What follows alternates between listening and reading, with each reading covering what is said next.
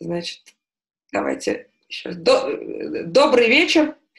Очень приятно всех вас сегодня видеть. Сегодня у нас на факультете математики в гостях, пусть и в таких виртуальных, Екатерина Дмитрук. Катя, привет. Я очень рада тебя видеть. Спасибо большое, что ты нашла время. Привет, Саш. С Катей Мне тоже вместе... очень приятно. Давно уже не виделись. Очень давно не виделись. Мы с Катей когда-то вместе учились в школе. Я на год старше. Потом мы вместе учились на Мехмате. И вот, кажется, с тех времен мы уже и не встречались. И сейчас в совершенно новых для себя качествах мы будем разговаривать на публику, но я надеюсь, может, вы можете считать, что это вот встреча старых подруг, у которых будут свидетели. И я очень призываю при этом всех свидетелей принять в разговоре активное участие. Кать, прежде чем мы начнем тебя расспрашивать про твою ответственную сложную работу, которой ты занимаешься вот уже несколько лет, я отправлюсь в далекое прошлое. И хочу поговорить с тобой о времени, когда мы учились в школе. Ты, как и я, закончил вторую школу. Расскажи, вот пожалуйста, когда ты пришла во вторую школу, во-первых, ты пришла туда сама, потому что вот ты там на какой-нибудь Олимпиаде узнала про такое место, или туда поступил кто-то из друзей, или тебя туда мама привела с какими-то идеями, кем ты дальше будешь? Ну, у мамы точно не было никаких идей, кем я дальше буду, а меня туда привела подруга. Меня туда привела подруга, причем привела она а, в биохим-класс. А, потому что у нее как раз, ну, я помню, у нее с третьего класса было четкое понимание, что она будет врачом. Вот. Профессии именно внутри врачевания менялись, а, а как бы суть сама оставалась неизменной. Вот, и она собиралась, ну, то есть она выбирала долго школу, причем так интересно, что мы, ну, мы общались совсем в детстве, в детстве, потом мы очень долгое время с ней не общались, и как раз как-то вот случайно встретились, пересеклись ровно а, весной, ну, это, соответственно, там шестой класс, когда, собственно, надо было поступать. И она буквально мне там говорит, пошли, я сдаю экзамен. Я говорю, ну, пошли. Вот. И, собственно, так это пошло. Вот. И я два года училась, собственно, в биохимическом классе. Вот. Потом а, когда мы начали проходить целый год зоологию беспозвоночных, меня это доконало, потому что мне начали всякие каракатицы сниться уже. Потом у нас была непростая с точки зрения именно условий а, проживания практика двухнедельной в Окском заповеднике. Ну и, наверное, тогда я поняла, что просто я создана для математики. Понятно. А вот скажи, пожалуйста, вот когда я училась во второй школе, я училась в физмат-классе, причем с такой трудной судьбой в плане физики, как ты, возможно, помнишь. Так уж вышло, что э, мы были легендарным классом, у которого сменилось 10 учителей физики. В 10 классе юбилейного мы поздравили с тем, что он наш десятый. Соответственно, физиков у нас было мало, и было более-менее такой common knowledge, да, что вот если ты не трус и не неудачник, то надо поступить на мехмат. А все, с кем это не случилось, это вот либо немногочисленная группа людей, заинтересованных в физтехе, физфаке, либо с ними что-то не так. То есть у них что-то не так пошло просто, а вообще-то они тоже хотели на мехмат. У тебя тоже было такое впечатление, что это как бы даже не сколько твой личный выбор, сколько все побежали, и я побежал. Или ты хотел прям вот на мехмат, на мехмат осознанно, понимаешь, что это такое и что ты там будешь делать? Ну, у меня был относительно осознанный выбор. А, при этом он а, к математике имел очень мало а, отношения. А, с физикой у меня не клеилось, ну, как бы от слова совсем, с учетом того, что как раз вот когда у нас был Рудольф Карлович, царство небесное, а у нас было все хорошо. Это было первые два года.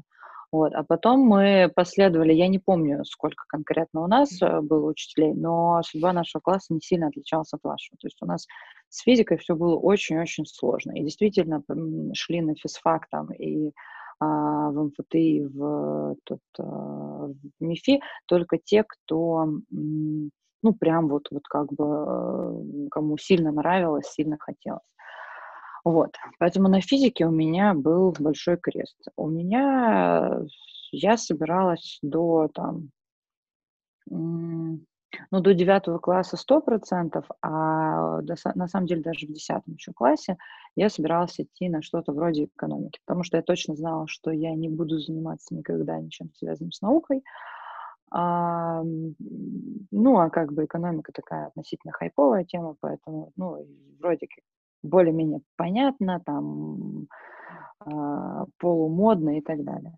Вот. А, и а, там какой-то комментарий, что когда я говорю что-то, я не, я, ну, сейчас да, они тебя не видят просто. Да? Ты в маленьком окошке у них отражаешься, а на большом экране тебя не показывают. Их это смущает. Это я что-то не так сделала? Не У знаю. меня вроде все нажато, что все как бы это все окей. У меня вроде Но видео в люб... идет. В любом а... случае можно нажать на участников. Да, давайте мы сейчас попробуем сделать то, что предлагается. О, вот, теперь, наверное, всем хорошо. Угу. Да, все счастливы. Спасибо. Угу. Вот, а, соответственно, я хотела а, да, поступать на экономический, ну, что-то около. Вот. И в десятом классе у меня как раз был, собственно, ну, то есть я пыталась понять, куда и на какую именно там факультет и все такое. И а, я тогда ходила на дни открытых дверей и в МГУ, и в Вышку, ну и вот что-то вот после всех этих дней открытых дверей, именно экономического, что-то я решила, что как бы вот нет. Не знаю почему, ну просто как бы вот, вот, вот, вот что-то нет. Мне не понравилось, не знаю. По каким-то, то есть я не то чтобы сильно осмысленно всегда принимала решения, как-то вот э, не нравится и все. И потом я судорожно начала думать, а собственно что. А, и ну и тут уже было, была некоторая, некоторый был эффект стадного чувства. Ну и, кстати говоря, именно в десятом классе почему-то меня прям стукнуло, что ну хочу я вот э, в МГУ хочу. Вот.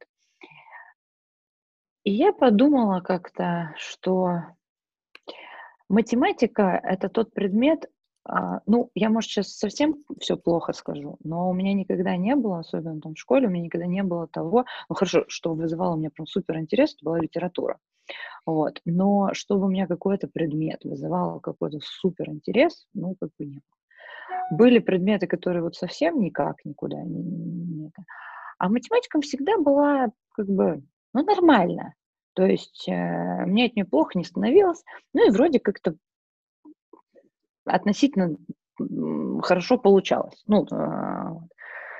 И я что-то так села, подумала, что поскольку я не знаю, кем я хочу быть вообще, то есть у меня в одиннадцатом классе не было даже близко такого представления – я подумала, что надо то, что точно как бы пригодится. Я подумала, что базовые какие-то... Ну, то есть я точно знала, что там Мехмед поставит как-то мозги. Ну, то есть как-то научит там системно думать, еще что-то. Вот, то есть я, я была в этом уверена. И я тогда, собственно, приняла это решение, ну, в частности, благодаря вот этому. Я не могу сказать, что оно было супер продумано. Окей. Но ни И разу вот не ты... пожалела, кстати говоря. Да, вот это был мой следующий вопрос. Опять же, вот возвращаясь к моему опыту и опыту друзей, вот мы поступили массово очень на мехмат. У меня в целом сожалений как таковых никогда не было. Мне на мехмате было нормально, хотя местами, может быть, это отличалось от моих ожиданий в чем-то. И со мной произошла довольно сильная метаморфоза, потому что я поступал на мехмат с идеей скорее ближе к твоей. То есть я хорошо учился, там у меня все получалось и так далее, но я не собиралась быть ученым. И я думала, что я вот сейчас тут поучусь и пойду на эконом-поток и буду, значит, двигать каком-нибудь индустри, там что-нибудь. А дальше вот получилось не совсем так. Но это произошло как бы позже, постепенно, степ-бай-степ, под влиянием разных людей, в основном научного руководителя моего. Но у меня, в общем, в целом ощущения были нормальные. Но, например, некоторые мои друзья, которых ты тоже хорошо знаешь, вот там Андрей, скажем, они были глубоко разочарованы вообще в Мехмате. Вот когда они поступили, они как раз думали, что не стать ли им учеными настоящими. И на Мехмате им дико не понравилось. И не понравилось, и, насколько я знаю, им э, две вещи. Во-первых, они думали, что математикой заниматься это как олимпиадные задачки на факультативе в школе решать. А оказалось, что это, в общем, вот не совсем про то, что таких э, озарений а вот я придумал красивую штуку мало в процессе вот даже изучения математики, которые кормят на мехмате, и собственных занятий. И второе, им очень не понравилось, что мехмат такой огромный, и ты там везде просто песчинка из 400 человек, и большую часть твоих преподавателей даже не можешь запомнить, как твоя фамилия, а уж про имя тебя просто ни разу не спросили за все пять лет обучения. И многих это ввело в какой-то такой стресс, потому что все-таки у нас школа была, в которой все такие были прямо индивидуальные и личные, и с каждым там носились, как с писаной торбой, в том числе и с его проблемами, там восхищенно говорят, вот у нас очень сложный ребенок. Но вся школа знала, что вот этот ребенок у нас сложный. А тут, значит, совершенно ты безвестный и никому не нужный. Какие у тебя от Мехмата были вообще ощущения? Вот тебе нравилось, не нравилось, и что нравилось, и что прям показалось, что это ужасно, и лучше больше никогда такого не переживать? Я могу сказать, что, а, во-первых, а, а, я поняла, почему меня не видно. Все, я поняла, потому что я говорю в одно устройство, а показываю другое.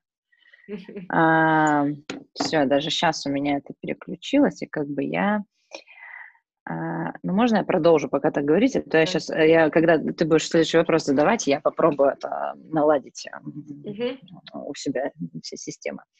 Так вот, а, ну, как по жизни самая вообще большая эта проблема, это завышенное ожидание. Вот у меня, когда я шла на мехмат, никаких завышенных ожиданий не было.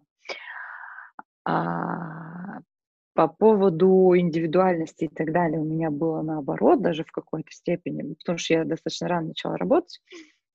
И то, что меня не знали преподаватели, а, и то, что я была не единственной, кого не знали, мне скорее было как плюс. Вот. Если говорить про то, что а, понравилось, что не понравилось, а, ну, во-первых, там я не могу сказать, что понравилось, не понравилось, но э, я могу сказать, что было достаточно тяжело. Причем тяжело именно с той точки зрения, что ты не то чтобы сильно мог облегчить процесс сессии в, ну, вот внутри, ну, то есть как раз внутри семестра ты явно не дорабатывал, ну, вот, причем я честно пыталась несколько раз, там, точнее, не, не несколько раз, каждый семестр, я помню, я начинала с обещания, что я не прогуляю ни одной лекции. Две недели я как бы держалась. Но потом как-то это выходило все за... И, и с души я прям как-то гуляла, как непонятно кто. А из-за того, что просто ну, может быть, проблема во мне, но я была такая, как бы, я была в большинстве, если что, что после как, э, там второй, третьей лекции ты реально перестаешь понимать, даже если ты пытаешься все слушать, ты все равно, если ты между все это как-то там не внутри не перерабатываешь, не прочитываешь и так далее, ты реально ну, как, просто теряешь нить, вот, и поэтому э, одним, как сказать, взятием себя всей воли в кулак этот ну, вопрос не решается. Потом ты все нагоняешь в рамках как раз подготовки к сессиям. Я помню, особенно вот у всех, у многих были тяжелые летние сессии, у меня тяжелые были зимние. Когда ты вот встаешь в этой серости, я помню, я спала практически на этих учебниках, вот это как вспомню, так вздрогну. Вот. Но ну, я не могу сказать, что я прямо об этом как бы жалею, но до сих пор мне иногда прям это чудится в кошмарах вот эти вот э, экзамены. Но то, что я зато могу и, наверное, это одно из самых ярких впечатлений от Мехмата. Я не могу это объяснить, а, ну, в смысле, нормально, но а, это то место, где я поняла, что бывают реально умные люди. Ну, то есть вот не то, что там, как бы, то, что кто-то там много чего знает или еще что-то, а я просто поняла, и я увидела разницу. Я увидела, в частности, разницу между собой хорошо и этими людьми.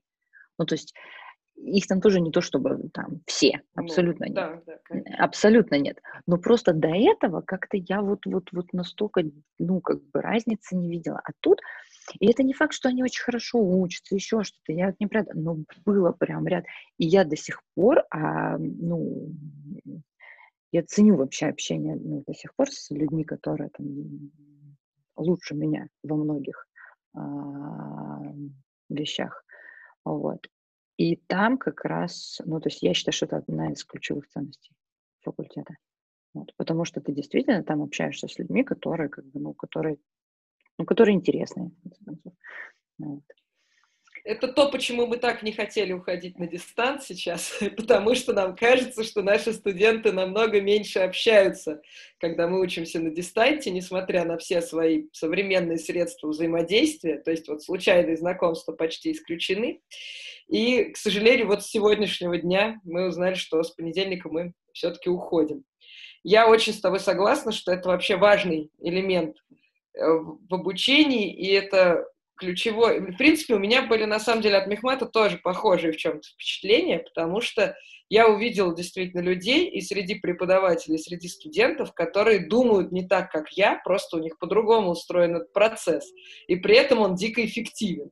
И это не всегда было связано с решением математических задач, а в том числе с какими-то вопросами, там, просто освоения больших пластов материала, например. Очень согласна с твоим мнением. Хорошо, вот ты упомянул, что ты рано пошла работать. А, во-первых, у меня два сразу будет вопроса. Во-первых, с какого курса? А во-вторых, вот когда ты пришла на работу, неважно, там, первую, вторую, ну вот, ты, будучи студенткой, стала работать, у тебя был некоторый культурный шок от выхода вот из этой среды, там, вторая школа Мехмат, в реальную такую жизнь? Или так, там, ты была окружена людьми с похожим бэкграундом, и такого потрясения не произошло. Я, по-видимому, у всех какие-то потрясения постоянно происходят, у меня нет. А, во-первых, я первый раз пошла работать после девятого класса, летом. Mm-hmm. Понятное дело, это там меня папа устраивал, а, ну, это там в небольшую компанию. Но в целом, как бы это была настоящая работа, э, связанная там, ну, там счета, эти всякие, ну, полубухгалтерия, полу что такое. Вот, поэтому, а на третьем курсе, сейчас, да, на третьем курсе а, я пошла, уже сама устроилась а, на полставки, но тем не менее я пошла работать в рекламное агентство. Ну, там тоже аналитика, там что-то э, считать всякие эти охваты, там э, бюджеты по этим всем компаниям и так далее. А, нет, у меня никакого там, ну, то есть вот, вот, вот чего-чего, а шока у меня точно не было. У меня было другое, что когда я разговаривала об этом с, ну, с однокурсниками с там год плюс, а, ну, те, кто на мехмате. А, была такая история. А, они все, ну, то есть э, я сейчас не хот... Нет, ну, в смысле, я помню свою первую зарплату. А, у меня зарплата, ну, которая именно вот а, я сама устраивалась, и все, у меня была зарплата 22 тысячи в месяц. Вот. И мне все говорили, а, что типа, что ты делаешь? Зачем? Как бы? Я говорю, а что вы хотите? Ну, в смысле, я учусь, я на третьем курсе, у меня незаконченное высшее, я, а, у меня там а, эти уходы на сессии, уход... То есть у меня как раз был вот туда больше шок. Как бы, ну, то есть, я, наоборот, я так была рада, что меня взяли, что я там что-то работала, вот, вот прям как взрослая, так сказать. А, я всегда стремилась, поэтому нет, шок от работы у меня точно не было. Ну, вот. Мне быстро я... надоело на первом месте, но как бы шока у меня точно не было. Я устроилась работать после четвертого курса, и я работала в компании, где мои коллеги почти все были выпускниками Мехмата, там, Фистеха или МИФИ, плюс РЭШ. Соответственно, люди были совершенно понятного бэкграунда, у нас с каждым была куча общих знакомых, были даже выпускники второй школы. И поэтому никакого шока от общения с коллегами у меня, конечно, не было. Это были все те же люди, которых я всю жизнь не наблюдал. А ты куда устроилась? Я работала в компании American Appraisal, которая оценкой бизнеса занималась. А. Я там делала всякие десевки, корпоративные финансы в таком классическом понимании и так далее. Но, э, конечно, общение с клиентами – это совсем другая история потому что там уже не было выпускников мехмата, преимущественно за редким исключением, зато были всякие люди с таким впечатляющим жизненным опытом, которые где-нибудь провели всю жизнь в Магнитогорске и всегда лили сталь в десятом поколении. И, соответственно, они разговаривали на языке, который мне был не совсем понятен иногда. И они жили просто другими реалиями в разных самых смыслах. И в этом плане у меня был определенный культурный шок. А с другой стороны, вот то, о чем ты говоришь про э, реакцию однокурсников на мехмате, у меня такой эффект тоже был, потому что когда ты приходил обратно в университет, то, значит, там все продолжали жить опять тоже как в детстве, ничего не менялось в их жизни, что на первом курсе, что на четвертом или на пятом. У них были все те же проблемы, как бы там на экзамене списать половче. А люди, которые хотели прям действительно заниматься наукой, я уже к этому времени с ними общался, они, конечно, мне тоже говорили, ну ты просто время впустую тратишь. Но это же вот по сути вредно, то, чем ты занимаешься.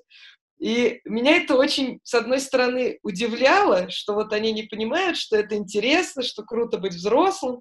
С другой стороны, у меня не было еще ясности, вот чем я буду заниматься. Видишь, в итоге получилось, что, наверное, в чем-то они и были правы. То есть это очень много дало мне психологически, но, конечно, в эти периоды я никакие курсы там дополнительные не выучил. Вот. А вот коллеги в чат задают вопрос, считает ли, считаешь ли ты полезным этот опыт за 22 тысячи в агентстве? И э, как ты думаешь, вот это было правильно или все-таки правы были однокурсники?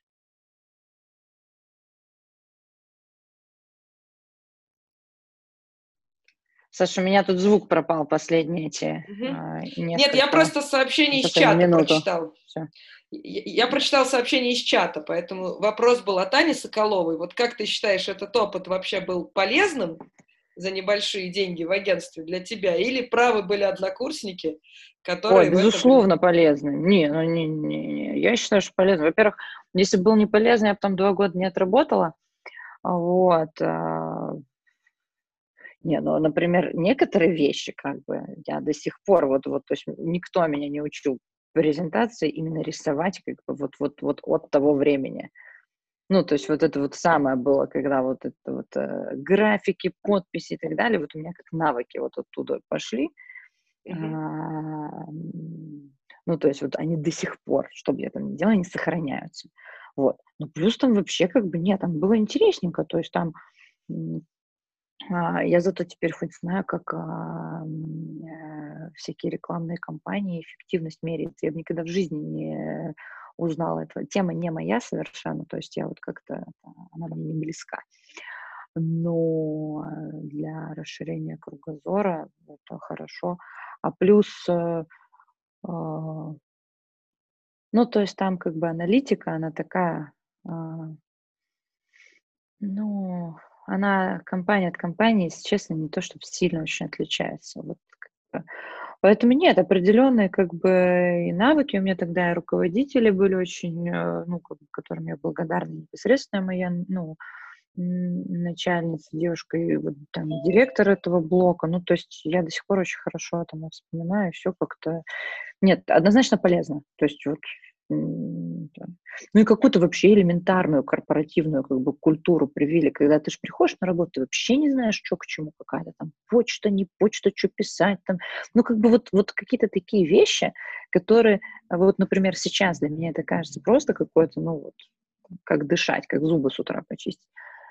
А я вижу для тех, кто там приходит, и даже на самом деле те, кто достаточно долго работают, но которые вот как бы, ну, там, которых не было как бы определенные там школы, для них они кажутся какими-то странными. Вот.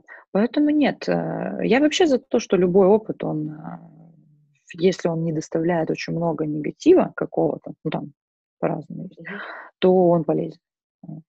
А скажи, пожалуйста, вот в какой-нибудь там работе, которая у тебя была первой или в последующих твоих занятиях уже в S7, какая-нибудь математика, которой тебя учили на мехмате, вот не школьная математика, а мехматовская, чем-нибудь, хоть раз в жизни тебе пригодилась, или это было исключительно, чтобы мозг развивать? Слушай, я не уверена, что она пригодилась, но я помню, как блин, что же мы там рисовали-то, что мы начали что-то считать, какие-то там пределы чего-то. Я сама потом думаю, что делаем, непонятно. Это ж есть вот эти вот куча демотиваторов, когда вот это ты делаешь в школе, это ты делаешь на первом курсе, это ты делаешь на пятом курсе, а это ты делаешь на работе, когда там x плюс y равно z. Я скажу другое, что а, я как раз это по поводу там Мехматова, как раз ожидания, неожидания. Потому что когда я училась, у меня мало какие... А сейчас я попробую себя все-таки вывести на... Я ну, нам тебя видно видео. теперь. Да? Нам тебя видно, да. Я да? закрепила видео, и тебя видно. Так что ну, не переживай. А, вот. А вот какой большой минус есть на мехмате, это в первую очередь минус ну, для факультета в целом, для, не, ну, для студентов, конечно, да. Э, просто когда ты студент, ты этого не понимаешь.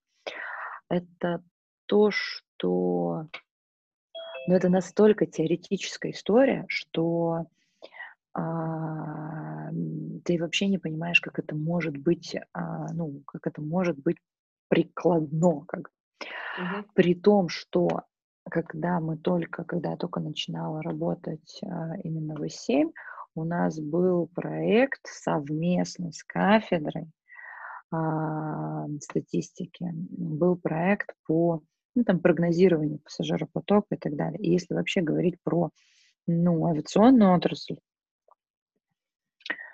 а, понятно, что это не так распиарено, как банковская сфера, там и всякие вот эти вот э, актуарные и так далее истории. А, но тут очень много моделирования, очень много. То есть э, всякие системы, если кто-то там замечал, что цена перед вылетом увеличивается, вот, это ж все не в тупую делается там, это не, это не то, что там...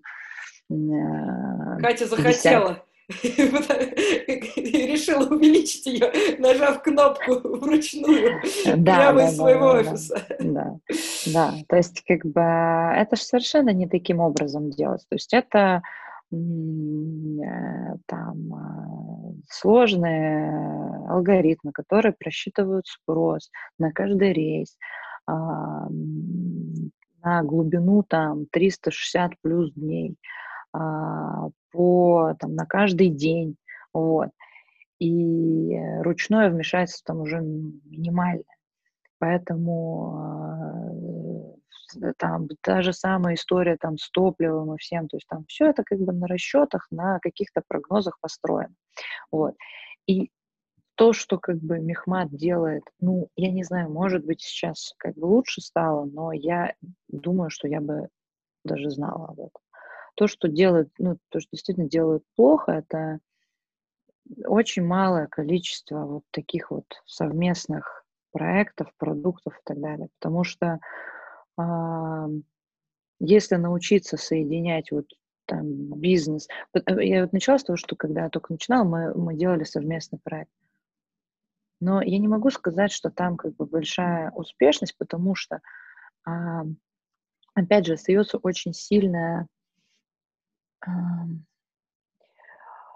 то есть именно со, то есть очень сильно научная остается история, вот, которая была со стороны там, коллег из Мехмата. То есть они, ну, как бы никто не пытается спуститься, что уж там говорить, на как бы, уровень а бизнеса и понять вот эти вот а, пресловутые бизнес-ниц. И именно поэтому, то есть, ну, как бы оно не клеится. А потенциал там огромный. И поэтому, например, а, нам с учетом того, что там, ну, мы российская компания, все, нам приходится все покупать как бы иностранное, с учетом того, что у нас там одни из лучших математических вузов и все. Все там это ПО делается ну, централизу... ну, такое сам основное, все делается там штаты, а, мы потом за это как бы там платим тем же, ну, то есть вот как бы все не то.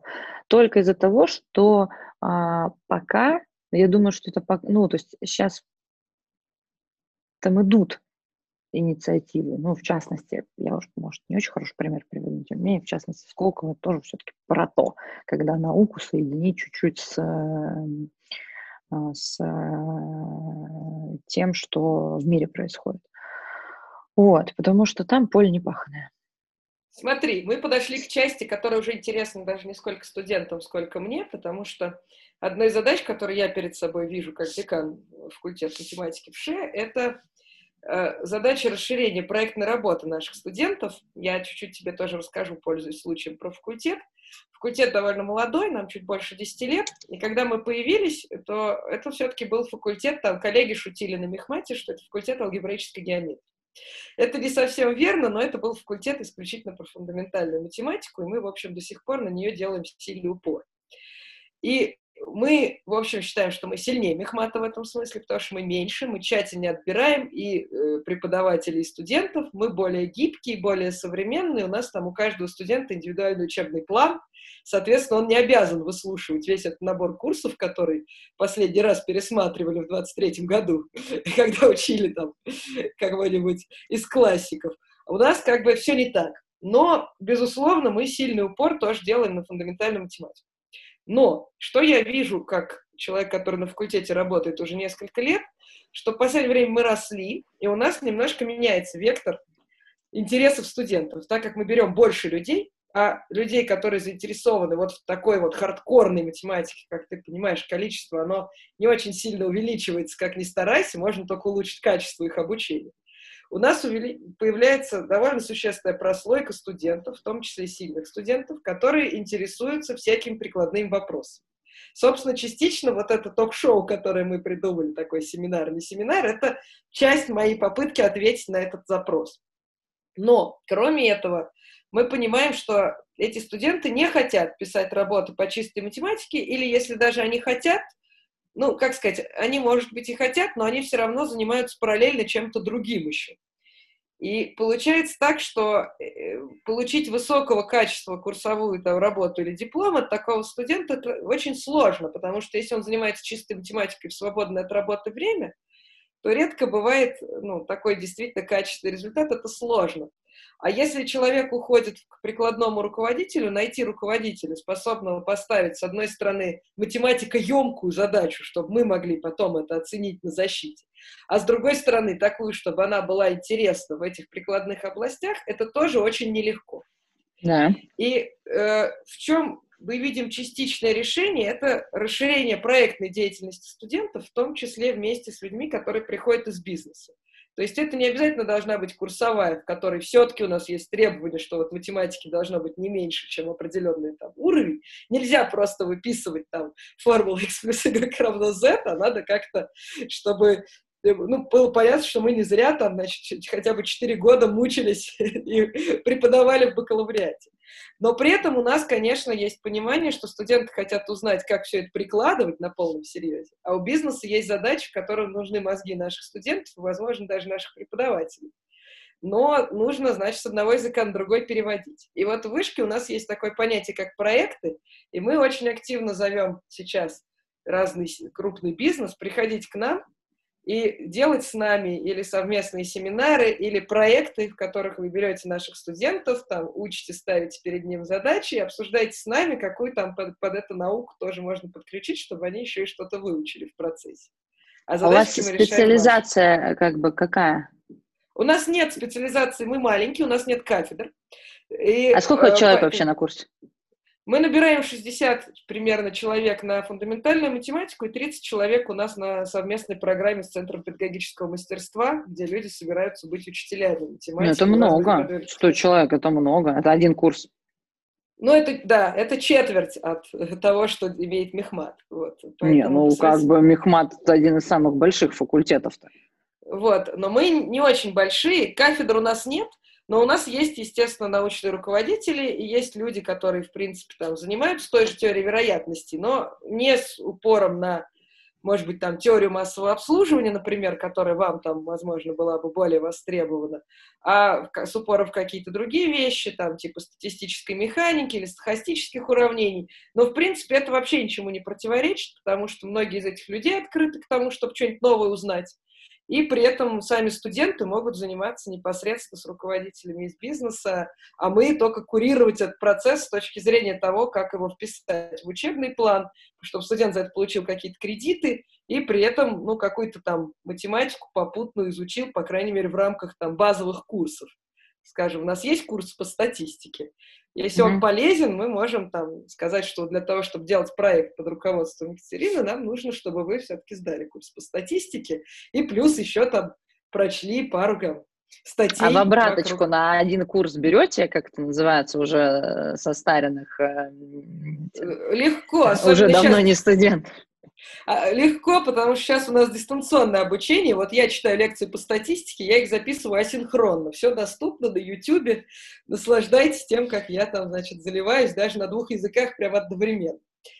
Так что можно, в общем, обсуждать всякое разное в этом смысле сотрудничество, и мы к этому абсолютно открыты. Мы можем отдельно с тобой встретиться, поговорить, что может, куда можно двигаться.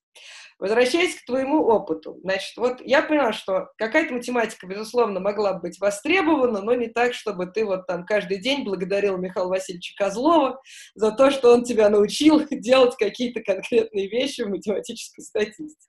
Ну, за конкретные не могу сказать. Ну, то есть, да, конкретные вещи, особенно мне, с учетом того, что я все-таки, ну, мало времени, что уж там скрывать, проработала, ну, на позиции там, специалиста.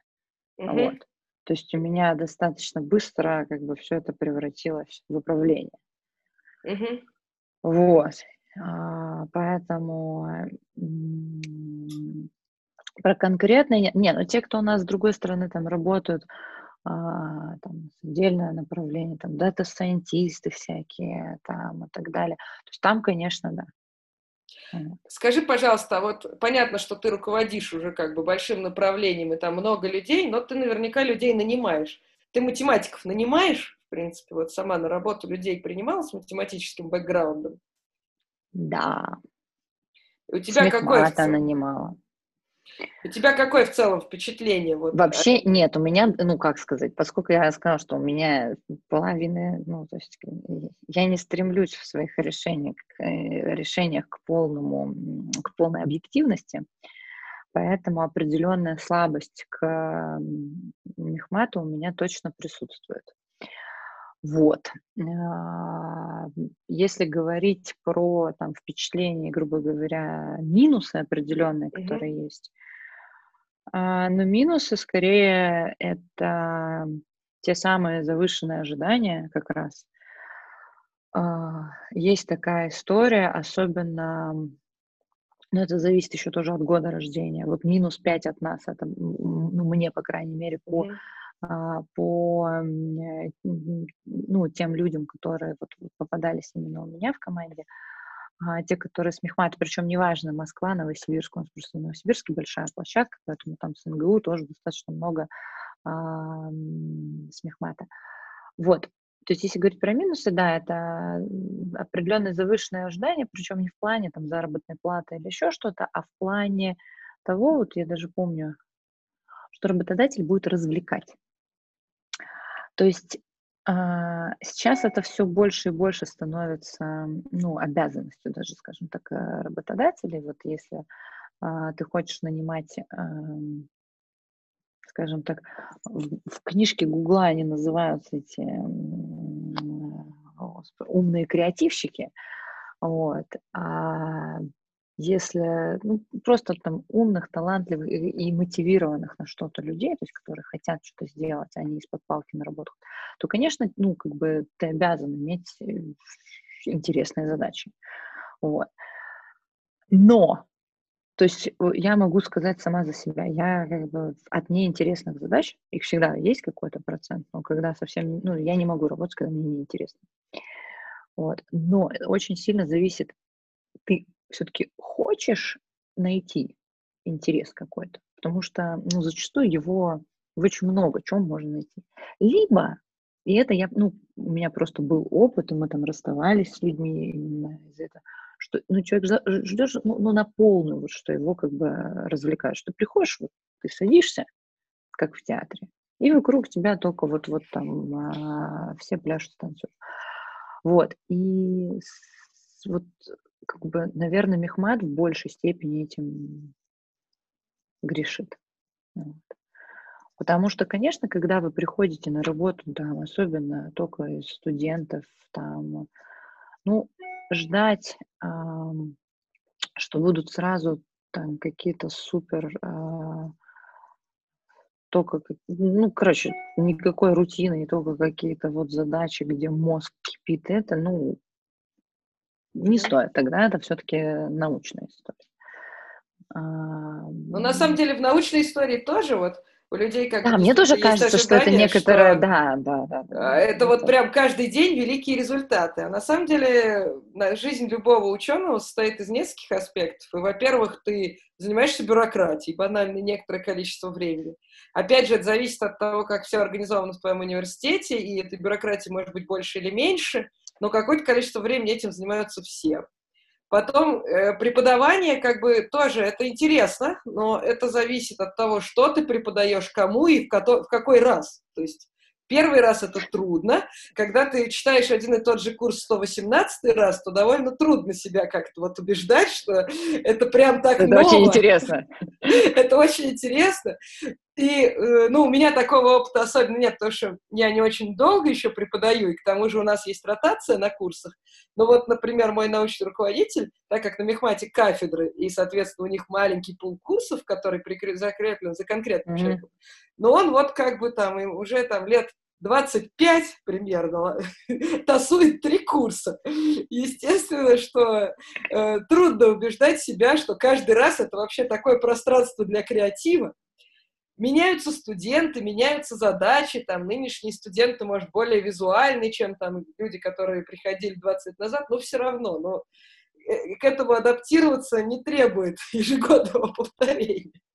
Поэтому, конечно, на научной работе тоже есть такие составляющие, которые не являются прям очень exciting. И все знают, что, например, когда наступает период написания рекомендательных писем, но это вот период, когда ты сидишь и пишешь примерно одно и то же, примерно сто раз.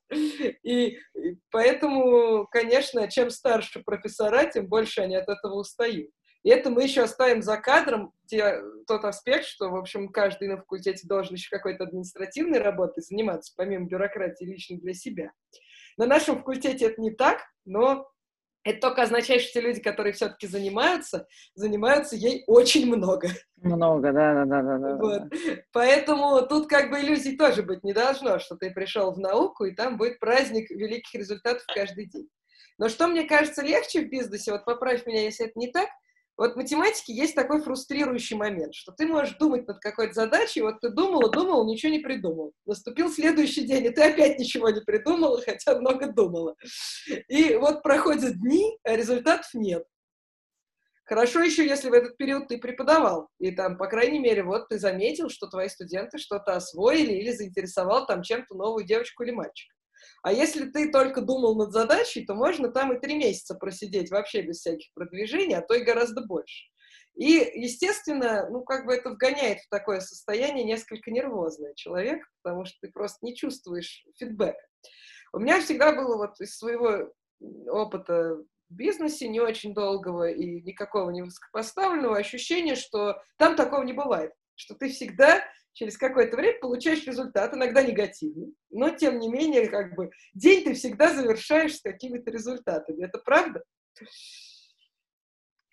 Как а, говорил а, нас а, наш финансовый директор, иногда вот прям хорошо прийти домой и вот помыть посуду. Потому что ты хотя бы понимаешь, что вот как бы она была грязная, а вот сейчас она стала чистая. Вот. Это зависит очень сильно от э, как раз э, там, и позиции, и ну, ну, от уровня там, как бы, то есть, если там человек специалист, то ну, если он ничего не делает целый день, только, ну, в смысле, хоть какого-то результата нет, то это повод задуматься. А если говорить про, ну, даже не всегда про руководителей, есть какие-то там, например, э, продукт, ну, там новые продукты, проекты.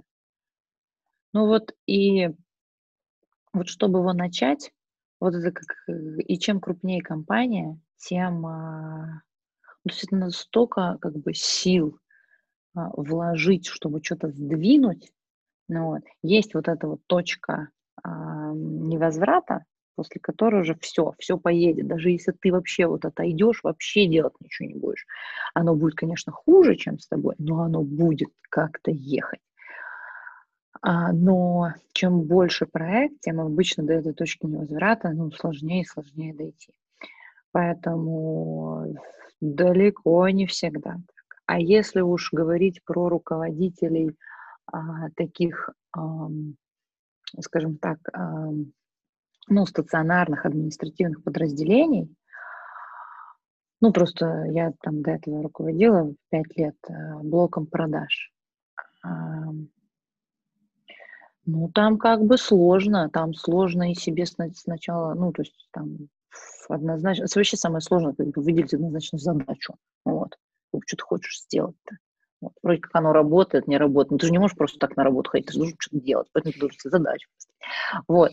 А, ну, в общем, нет, это не однозначно так. И если говорить про вещи, как, ну вот про фрустрацию над чем-то там думаешь, думаешь, ой, мам дорогая, а, то есть э, особенно вот все, что касается, например, там системы управления, то есть это, если посмотреть там фильмы какие-то, еще что-то, вот, то там система, понятно, есть начальник, вот он через раз в час говорит, ты уволен там или еще что-то, ну, оно так не происходит на самом деле. Это, или вот как бы начальник сказал, все сразу это побежали делать. Да здрасте. Вот. То есть, ну, это очень сильно большие мифы. И ты вот выстраиваешь вот эту вот систему, как бы сделать так, чтобы оно хотя бы примерно работало как-то это. Это как известный этот анекдот. Что там, ах, вы сидите, но тогда я приказываю вам сесть. Ну, вот как бы, поэтому нет, нет, нет, нет. В бизнесе этого много, вот. Э, это для многих компаний очень большая как раз э, проблема для крупных, ну, то есть люди как раз, которые вот талантливые, которые деятельные, все, приходят и, ну, то есть вот сначала как бы все активно, хорошо, еще что-то, через полгода они понимают, что ничего, ну, как бы не двигается, по сути, они ничего не делают, и на самом деле, ну, то есть это, это, это проблема, это проблема. И сейчас это нам, ну, ну, короче, э, там войти до, до этого было как бы так... Э, ну, короче, она... Нет, она сейчас и не только большим компаниям, в общем, присуща. Вот. Понятно. Поэтому не, не, не надо думать про бизнес, что это вот там... Угу. А вот э, такой еще вопрос. Я его часто задаю людям, которые к нам в гости приходят. Вот у меня на Мехмате складывалось впечатление, что да, там учили математики, в принципе, там учили работать много и тяжело в таком плане, что вот к сессии там надо было много всего выучить. В общем, в чем-то учили, зависит от научного руководителя, но учили математикой заниматься, если ты хотел ей заниматься вот как бы жить в этой научном мире, там, каким-то правилам поведения, но при этом вот общаться с людьми, вообще никак не учили. То есть не в смысле, что этому нужно учить специально, давайте курс про это сделаем и будем экзамен сдавать. А я а считаю, смысле, нужно. А я вот, считаю, ну, нужно. Может, и нужно, но вот там не было даже такого, что на личном примере там что-то показывали или рассказывали. И в результате вот у меня было впечатление, и когда я в бизнес выходила, и вот сейчас, когда мне, в общем, приходится тоже с людьми взаимодействовать, что не то, что у меня это прям какое-то слабое звено, но что это прям такое спасение утопающих, дело рук самих утопающих. Либо ты от природы экстравертный, ко всем пристаешь, и постепенно ты этому научишься на своих ошибках, либо ты вообще этому не научишься никак и будешь бояться такого опыта, потому что, ну, не учат этому в университете. Вот как ты считаешь, действительно нас не учили никаким там soft skills, и надо ли им учить вообще в университете? Вот мне, как декану матфака, нужно что-то делать, чтобы учить моих студентов таким вещам. Ну, я могу сказать, например, есть очень специфический soft skill, которому очень... Ну, я просто помню од- одно свое впечатление. Мы были на конференции а, в Штатах, и м, выступала команда Coca-Cola, а, команда, которая занимается у них а, отчетностью внутренней. Вот. Ну, то есть там рисуют там красивые графики, картинки, там структуру данных, все ну, и у них там целая команда, и они там себя представляли, что там, ну, просто э, конференцию организовывал, собственно, софт, который вот для, в котором эти отчеты делаются. Вот. Я очень хорошо запомнила, там был дяденька, не знаю, ему там в районе 50 лет было, а, он а, этот, а, технический инженер, то есть его задача состояла в том, чтобы смотреть, когда у системы перегрузки, чтобы вот это вот настраивать, чтобы, короче, вот, вот, вот это прям такой махровый, махровый айтишник, ну, то есть вот махровее там е, ну, дальше ехать. И я помню, насколько меня поразило, как он рассказывал. Ну, то есть вот человек, который по роли своей, ну, как бы по долгу службы, вообще, я уверена, что с в принципе, он их не видит. Вот он где-то в подвале сидит, он их не видит.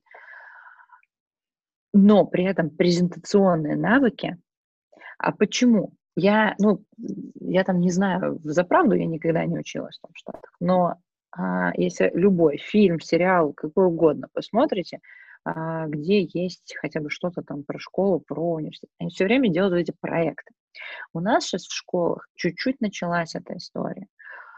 Но когда мы учились, этого абсолютно не было. Ну, то есть ты что делал? Реферат. Ты нарис... написал вот эти вот 15 страниц, наклеил туда что-то из оригами, сдал учительнице. Все. Максимум, что ты сделаешь, это ты его зачитаешь. Как бы. Но и то этого практически никогда не было. Самое большое, что у нас было, вот это вот public speaking, это было э, чтение стихов. Все. Вот. Остальное как и а это навык, который нужен в, везде, кем бы ты ни работал. То есть любое, ты там э, бюджет защищаешь свой, даже небольшой, ты должен нормально говорить, ты должен нормально структурировать свои мысли. Ну, то есть понятно, что, ну, как бы разраб... Э, хорошо, не всем, наверное, разработчикам, вот, которые только разработчики, а, наверное, нет. Но даже когда ты из разработчика становишься там продуктом, то как бы надо, надо каким-то образом, надо презентовать результаты своей команды. Надо каким-то образом, я говорю, что-то там защищать, что-то. Вот. Это один и такой специфический прямо а, ну, навык, mm-hmm. который я точно знаю, что это как бы воспитывается во многих странах. У нас это сейчас начинается, сейчас начинается, но этого прям не хватает.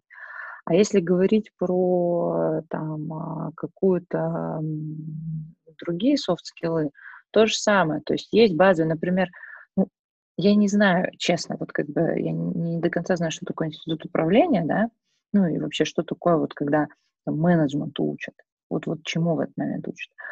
Но есть какие-то вот базовые вещи, которые э, кажутся вроде как иногда даже идиотскими, ладно.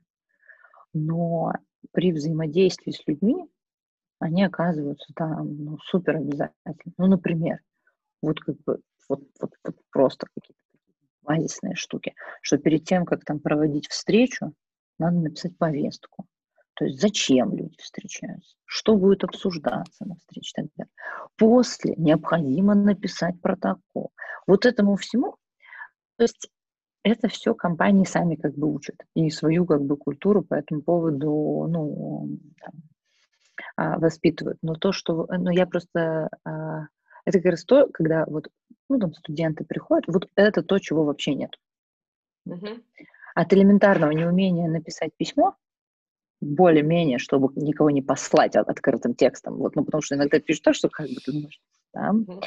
Вот. А до, ну, таких вот организационно, скажем так, а, вещей. Вот.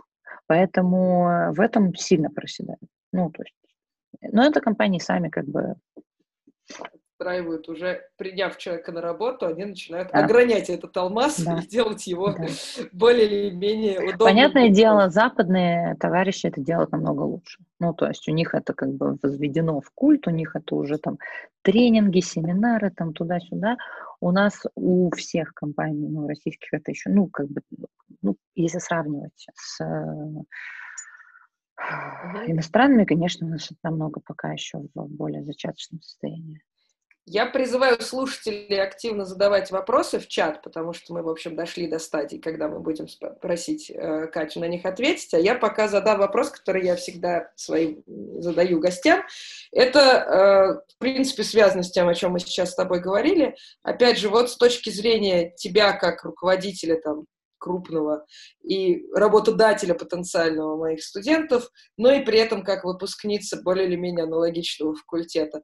Что ты мне посоветуешь вот там интегрировать в мою программу или наоборот, там, в нашу программу нашего университета, что мне нужно делать и что мне делать не нужно. Вот помимо того, о чем мы уже успели поговорить, как э, декану факультета, дай мне какие-нибудь советы вот с своих позиций и руководителя, и человек, который будет нанимать моих выпускников, вот. А, ну, одно я уже более-менее сказала. Тут вопрос, как к этому подходить, а, сложный и неоднозначный. Но я бы думала над а, прямо системой каких-то, ну, либо практик. Ой, что-то у меня куда-то все. Что у меня пропало? Ты застыла. Я застыла, потому что у меня видео отвалилось, при этом звук не отвалился. А, сейчас. О, вот. Вот, да. Сейчас мы тогда Делаем вот так вот. вот. Да, отлично. То есть э, система каких-то... Ну, вот на мехмате у нас не было такого понятия, как практика. На некоторых факультетах я смотрю, то есть э, там в нефтегазы, еще что-то, они вот отправляли э, ребят на практику, и более того, иногда они оставались в тех компаниях. Но я бы, да, делала и какие-то там либо совместные вот, э, ну, продукт, продукты, проекты, вот, в какой-то сфере, потому что есть около научные сферы сейчас во многих компаниях. Это вот и все, что касается моделирования, все, что касается э, работы с данными, а, понятное дело, по программированию кучу всяких штук. Сейчас все там эти open source истории делают, и э, а, все готовы там проводить и ну, то есть сами компании готовы какие-то там хакатоны, еще что-то, какие-то прикольные а, темы проводить. Но когда это при поддержке какого-то вуза, ну, то есть это тема хорошая. А, то есть у нас, как у бизнеса, есть потребность в кадрах, вот, а при этом мы не очень умеем учить. Вот. То есть нам все-таки, нам еще хочется, чтобы типа полуготовые были. То есть нам нужна помощь в как бы, обучении. А у вас есть, а, ну, то есть если вы там а, можете заключиться с какими-то именно ну, запартнериться с э, такими, э, с компаниями, с интересными и проектами, и с, там, а, с нормальной историей в части карьерного роста и всего, ну, как бы это тоже плюс для вуза. И это то, чего, кстати, вот у того же Мехмата нет. Вот, поэтому это, наверное, такая, ну, основная история. Потому что что еще, мне сказать сложно ну, вот если говорить там про всякие дни открытых дверей, еще что-то, не знаю. Ну, тоже история, кстати, неплохая. Ну, вот, собственно, то, чем ты и занимаешься, проведение mm-hmm. вот каких-то этих. А, другой вопрос, как это делать, чтобы это было максимально там, интересно и полезно двум сторонам, ну, это уже... Это можно в нашем конкретном случае еще обсудить. Вот тут спрашивает Э, Даша Ватякова, тебя училась ли ты где-нибудь после мехмата так вот э, регулярно?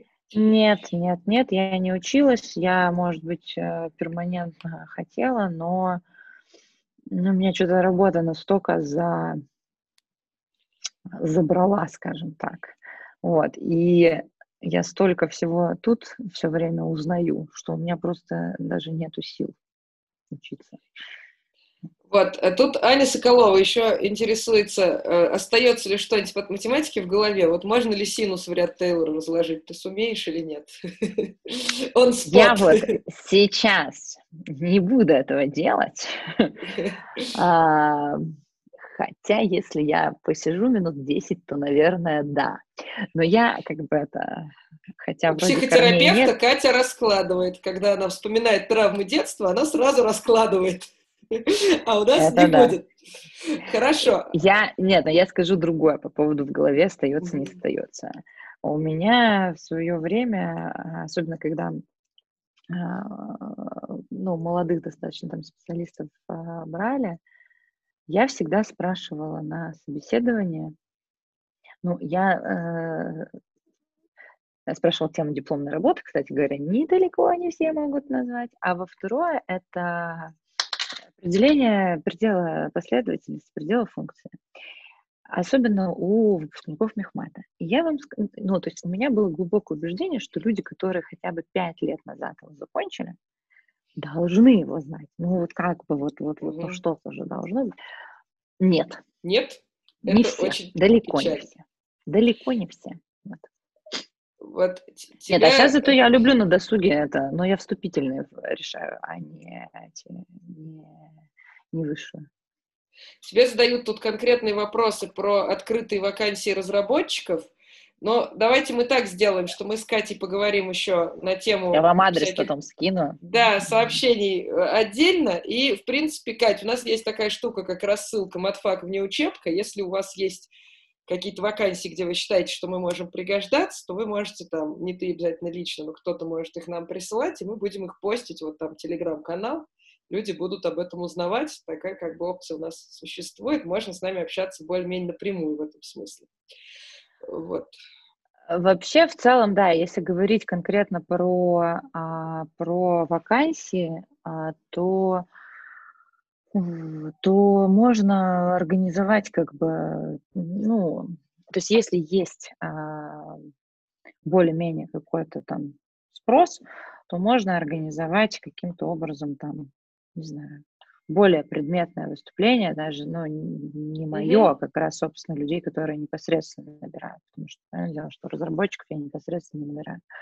Хорошо. Вот. А, поэтому это как бы... У нас есть заинтересованность. Еще тут есть вопрос, было ли что-то между работой в рекламном агентстве и директором, но, в принципе, мы об этом коротко поговорили в том плане, что Катя сказала, что Нет, она ну, начинала специалистом. Затем я пришла аналитиком. Да, довольно быстро росла, но, э, значит, я Нет, так ну, понимаю, что... Ру- весь... Руководство это не всегда директор, подождите. Угу. Я была начальником отдела, там у меня много было этих но весь рост происходил в S7, правильно? Вот после рекламного да. агентства ты всегда работала в S7. Вот. Тут есть от Анвара Шахиди два вопроса довольно специальных про э, авиационную отрасль. Вот человека очень интересует. Во-первых, он спрашивает тебя, вы уже говорили о том, что используется очень много моделей. Есть классическая модель с хабами, где каждый рейс вылетает или прибывает в хаб. Насколько часто она используется и нужны ли индустрии кардинальные изменения?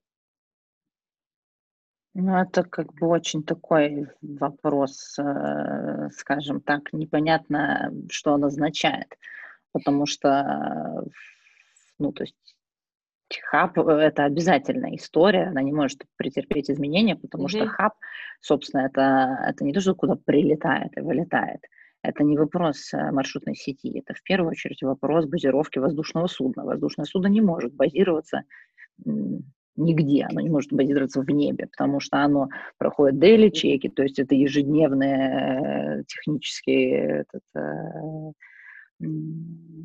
технический mm-hmm. осмотр. да.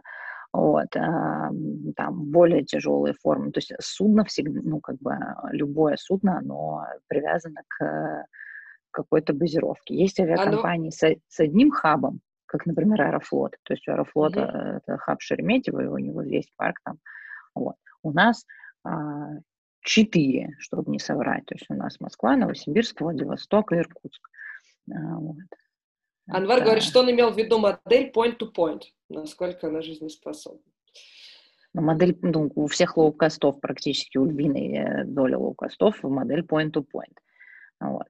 Тут, то есть, у, у, как сказать, у перевозчиков полного цикла это более, ну, как бы сложная история. Это такие очень емкие вопросы. Ну, то есть я могу на них долго отвечать. Вот. Вопрос, э, если просто в как бы, теории модель point-to-point, ну, жизнеспособна, Ryanair, он отличная компания. Вот еще Анвар Скажи. интересуется, вот как вы разрабатываете маршрутную сеть и что нужно уметь, чтобы в вашей авиакомпании заниматься разработкой маршрутной сети? Ну, у нас э, есть э, департамент, собственно, который э, занимается ну, то есть, смотри, там есть, опять же, есть программа, которая там обсчитывает что-то. То есть есть стратегия, куда мы хотим глобально двигаться. То есть, например, вот решение развивать э, хаб в Новосибирске – это не вопрос моделирования, это вопрос стратегии. Ну, потому что то есть, угу. ничто не просчитает тебе, как бы не примет за тебя решение. Надо вот. А потом, когда уже идет э, ну, непосредственно планирование ну, маршрутов, то есть есть история с разрешениями, мы не везде можем летать, куда нам хотелось, далеко не. Вот. А, есть э, история с экономикой, то есть есть система, в которой все это просчитывается, туда заносятся как раз какие-то предпосылки, есть несколько там систем, которые ведут анализ рынка, то есть где есть ну, общий пассажиропоток там на линии или между городами, включая, например, там ЖД и все.